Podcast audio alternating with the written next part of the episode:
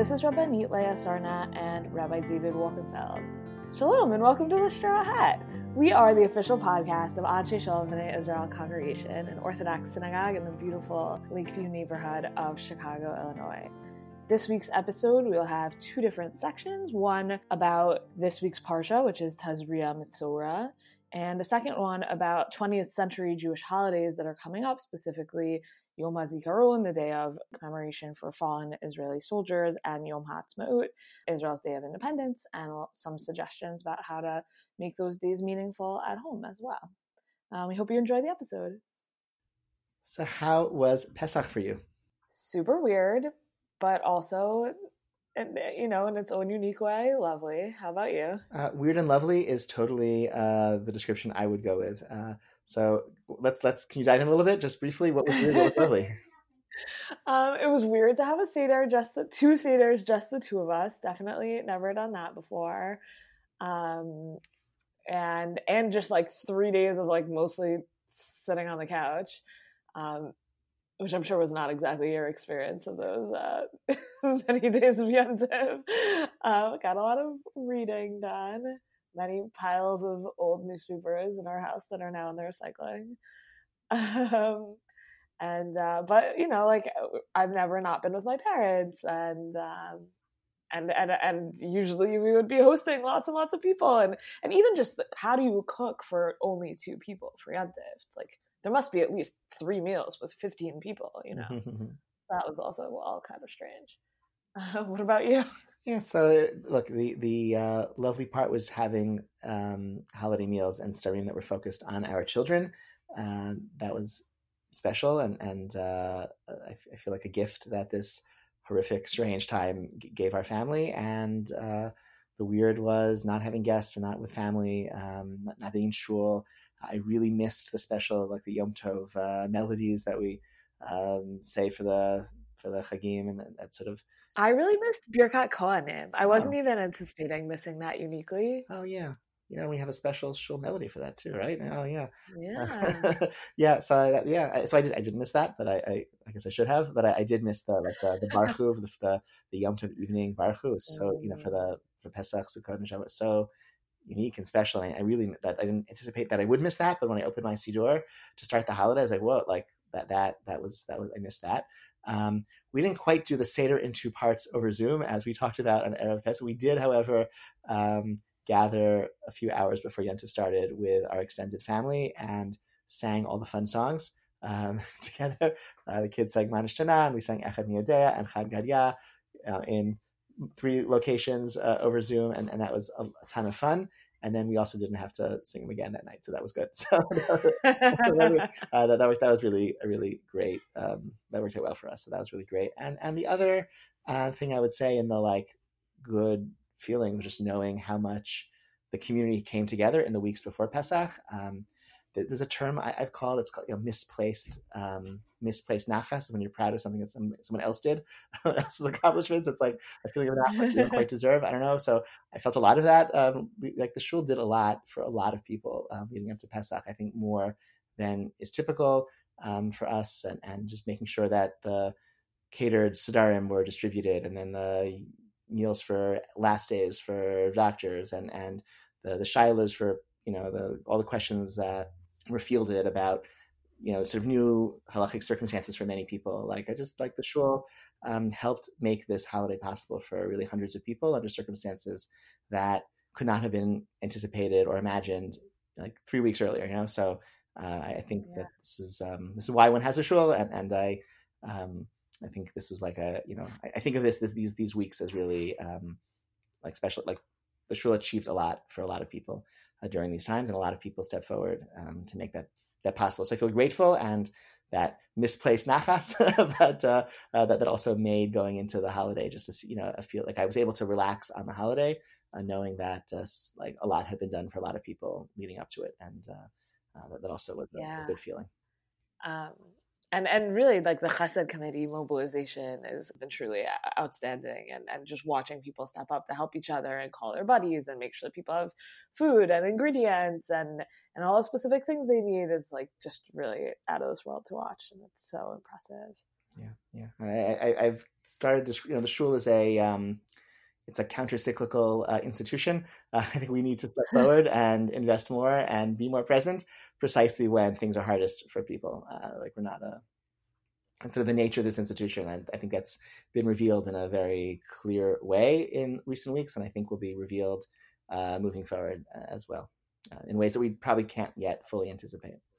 Um, but in the in the medium term, we have a parsha this week, which thought we should speak about. I want to say something about Tezrium. It's a lot to say about Tezrium and Sarah, but yeah, I when I was growing up, the um, the show that I grew up at, the the rabbi didn't speak every week, and congregants would speak maybe half the month, and it would always be dermatologist Tazria Metzora. that was like the dermatologist week. Um, but I think in some ways that's um, meaning it was great, and the dermatologists were full of wisdom and, and lovely, wonderful Torah people. But um, some of them might be listening right now. So yeah, I was gonna say no, like no complaints. But but I think if you always cast these parshiot as like oh what what is this you know like with, with like a scientific lens um you you there's a lot there's a lot to miss just to flesh um, it out the, opening topic is tzaraat a skin affliction right so that just to Oh right. yes. Not to skip that. Right. Clarify. not to jump to right. So that hence the dermatologist, but that also is, I guess, that assumes that presumes a lot about what tzaraat is or was, right? To have a dermatologist speak about it. Yeah. So, in any event, one of the interesting things that happens with the the person, the the mitzora, the person who has um, this skin affliction, which, by the way, is not uniquely a skin affliction. It can also be on your house. It could be on your clothing, um, things like that. But you um, asked a uh, re- realtor to speak at Parshat Tzidun Sarah. yeah, exactly. Or someone who or like dry cleaner, like a, a home inspector, right? All the awful things that you can uh, find inside of the walls of the house. I'm sure it's a horrifying opportunity. um, anyways, so when but when a person has it on on their on their body and, and they get declared, you know, they get they get inspected by a kohen. Um, and by the way, in last week's parsha, the, in Shmini, you have you get your first glimpses of like how expansive the role of the priest really is um, because you sometimes imagine like you read the torah and most of the time the priest is sprinkling blood or like bringing this sacrifice or that sacrifice and in shmini you get just a two little verses about um, the job of the priest being also to differentiate between purity and impurity and also to be a teacher about the various laws of the torah to the whole people um, in in a way that that helps you understand like what are they doing the rest of the time because not all the priests are like serving in the temple full time and they don't own property. So so hmm. that the, the answer from Shmini seems to be that that they're they're there kind of as public servants um, and teachers in the eyes of the Torah. And so one of the things that they do in as part of their public service is that they they inspect people for tzaraat and um, once someone is declared or found to to be a, a, a, leper to to have tzaraat, there's a procedure that they have to go through, and one of those is that they have to kind of go into quarantine and they have to call out, I'm vitame tame yikra, says the verse, right? They have to call out, I am impure, I am impure. And I think in, I normally would have read that as almost like punitive, especially because when in rabbinic literature, you learn this out from the, the story of Miriam, when she gets tzaraat, that tzaraat is a punishment for for people who behave you know wrongly for people who maybe tell lashon hara who who speak improperly or, or things like that and so you would have thought like oh it's embarrassing that they have to call out about their impurity um, and and that's kind of how all the traditional commentators read it or, at least that's how I would have read the traditional commentators reading it but Rashi, Rashi kind of just says mashmiya shutamei, right? He has to make heard that he is impure. And then people would separate from him. And now I'm sort of reading it as, oh, maybe it's not punishment. Maybe it's that actually impurity is contagious and you're doing a public service by telling people to to kind of keep their distance from you.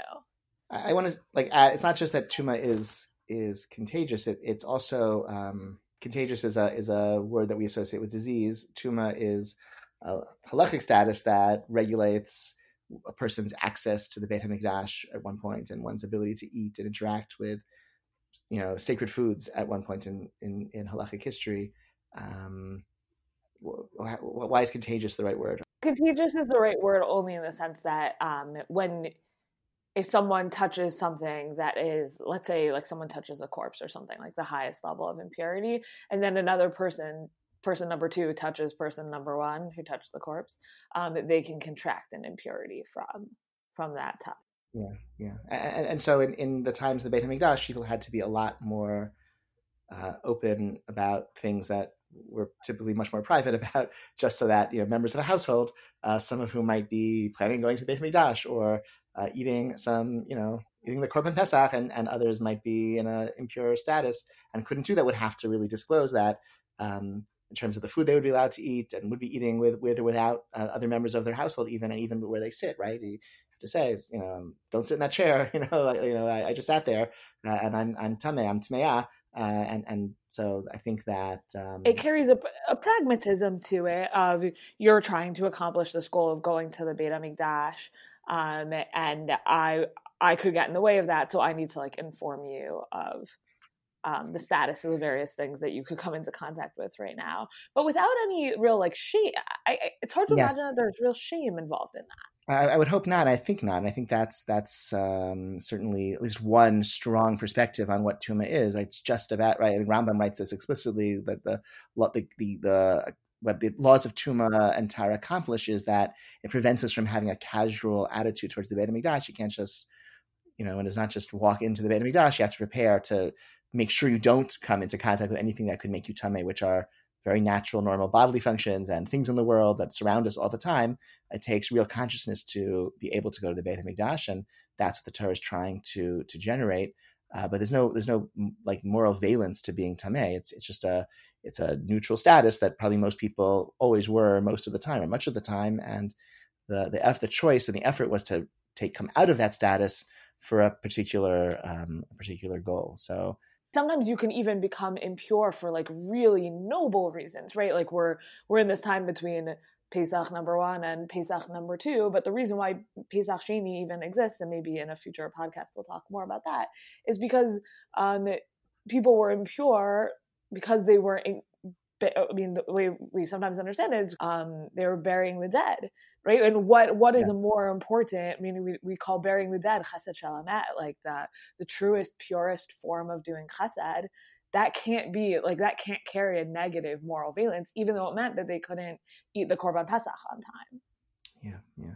Tzaraat maybe has a negative moral valence. It seems in the Torah, at least in certain in- famous instances, to be a punishment for some sin, but that that's Tzaraat. That's not Tuma more generally uh, and um, and Tzaraat seems to be a kind of spiritual, like a, a physical manifestation of something wrong spiritually, right? Um, and and really, that's you know that's my my read of what what the condition is. Um, but other forms of tuma are much more neutral, or are entirely neutral, or or even positive. I guess is a good. You could classify all the sources of tuma, and some would be positive, like caring, burying the dead, and some would be uh, negative, like um, like Came Tzaraat. Into contact then, with a oh yeah yeah Right? And then the neutral ones are like the ones from last week's Parsha came into contact with a dead salamander.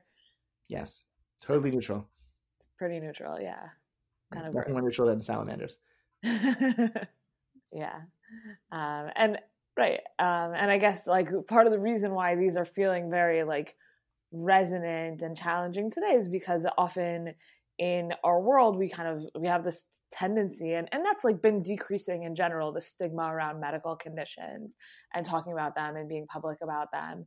By um definitely when i grew up like there would be you know people whose parents had cancer who like never spoke about it. Oh, um and i think yeah and i and i think that there's there's a time like now is the time to to like really put that aside because a it allows us to take care of the people who need it. Uh, i think we've even said this on the podcast before but like we want people to come and tell us i'm sick please help me i need food please daven for me um, in whatever way that we can rally around people who are sick in our own communities.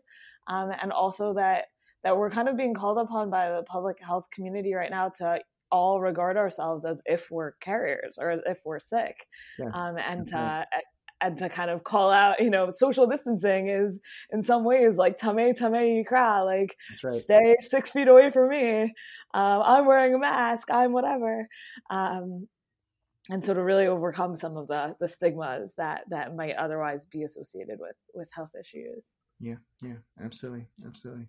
So so um, after Tazria Metzora, we have uh, uh, some other days in our calendar, which we're gonna have to mark a little differently uh, this year than others. Yom, Yom HaZikaron, Israel's Memorial Day for Fallen Soldiers, Yom HaAtzmaut, the anniversary of the establishment of the state of Israel.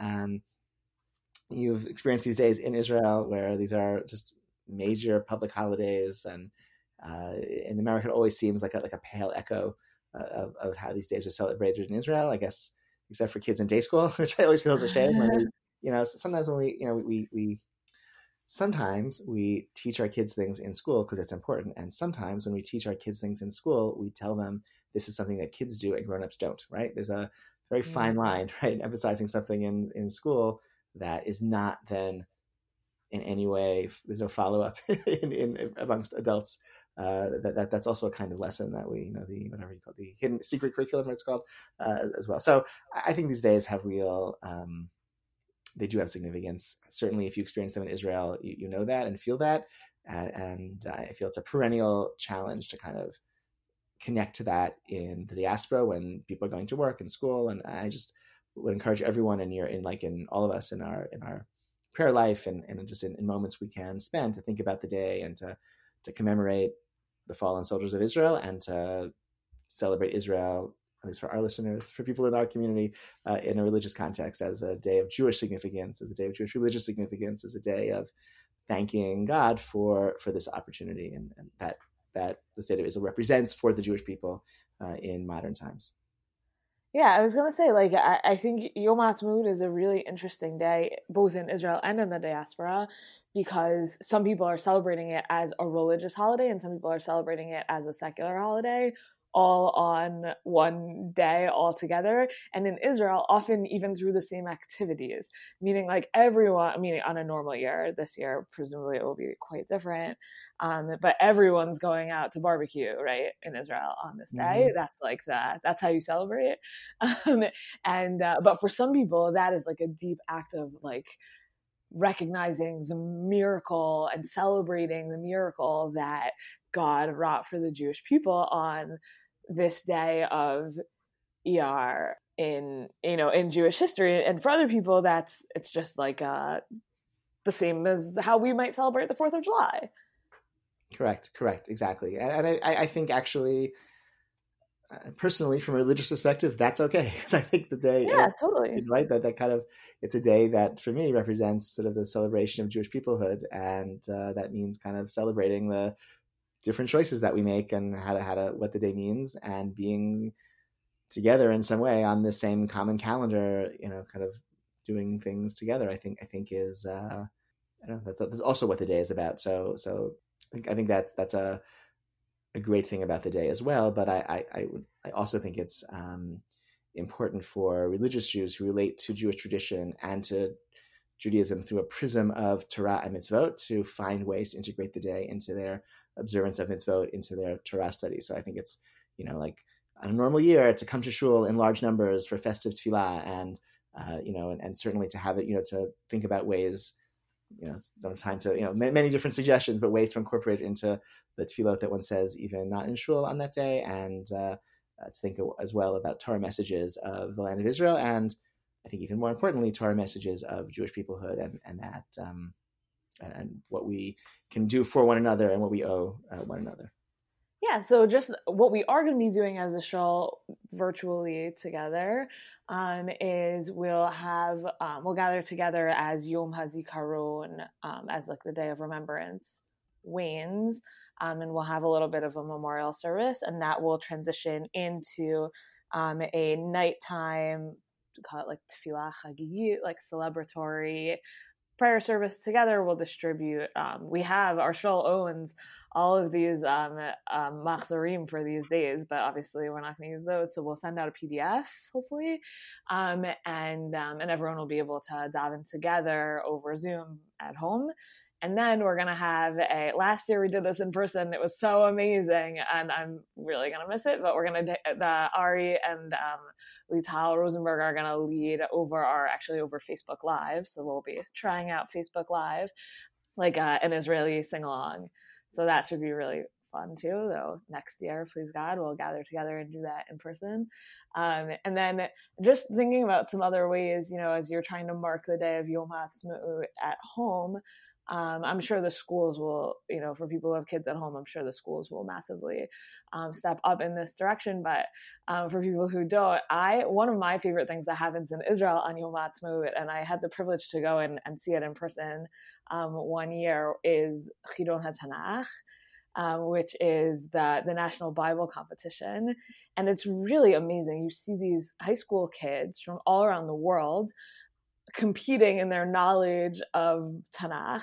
And it's religious kids and non religious kids. And some kids answer the questions in Spanish. And um, it's just like, and that's like what a piece of, of Yom HaAtzmaut is even, even like a secular connection to Tanakh um, for, for some of these kids and uh, going in person obviously was super thrilling. The year I went, Bibi Netanyahu's son actually had qualified for the finals, so he was sitting a few rows in front of me.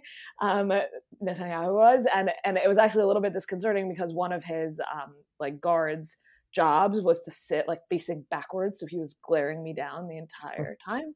Unfair, little, unfair. A little nuts. but um I didn't go as a participant. I went as an audience member, just to be clear. I wasn't. Okay. Right. I, am I'm not. I'm not impressive enough for that. Um, but but it's it's just really fun, and you can you can watch old ones. And I actually have no idea what's happening with it this year. But if they're doing a virtual competition this year, that might be worth a watch. Also, absolutely, absolutely, uh, yeah, yeah. It's a it's a very it's a one of these only in Israel kind of moments, and uh, it's something that really I think Jews all over the world can take pride in and and watch and enjoy, and, and um, that's a really wonderful idea. Yeah, so that's been a really fun thing, and then obviously also um, Hallel in the morning to add into your morning shacharit. We'll have said it communally um, or something similar to Hallel communally at, at nighttime together. But um, when you daven Shachrit in the morning, you should definitely add that in.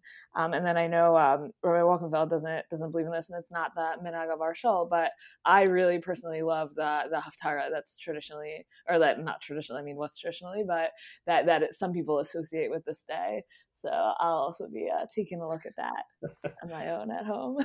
I don't, believe in it. I believe it exists. I, I, well, you hear it. Well, you hear it on the eighth day of Pesach also. So we just read it. It's I also believe in that, it, that it's Nevuah of uh, Yeshayahu. I just don't say it on Yom Ha'atzmaut. um, conversation for a different time. but uh, but it is a day that that has meant a lot to me religiously, and I, I think it's important to think through uh, how one should express that for those of us who. Um, express our Judaism through tefillah, which you know is certainly anyone who's a normal shul goer. I think you should these days also should be uh, days that are um, experienced through the prism of tefillah.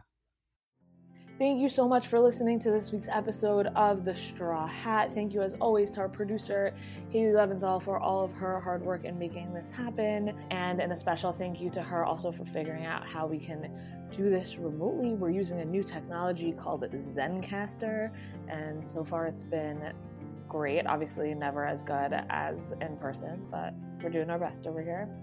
Um, if you love this episode and have questions or feedback, you should definitely shoot us a note, a text, an email, a voice note. We love all of those. Um, and if you have negative feedback, you should definitely give that negative feedback tzara'at.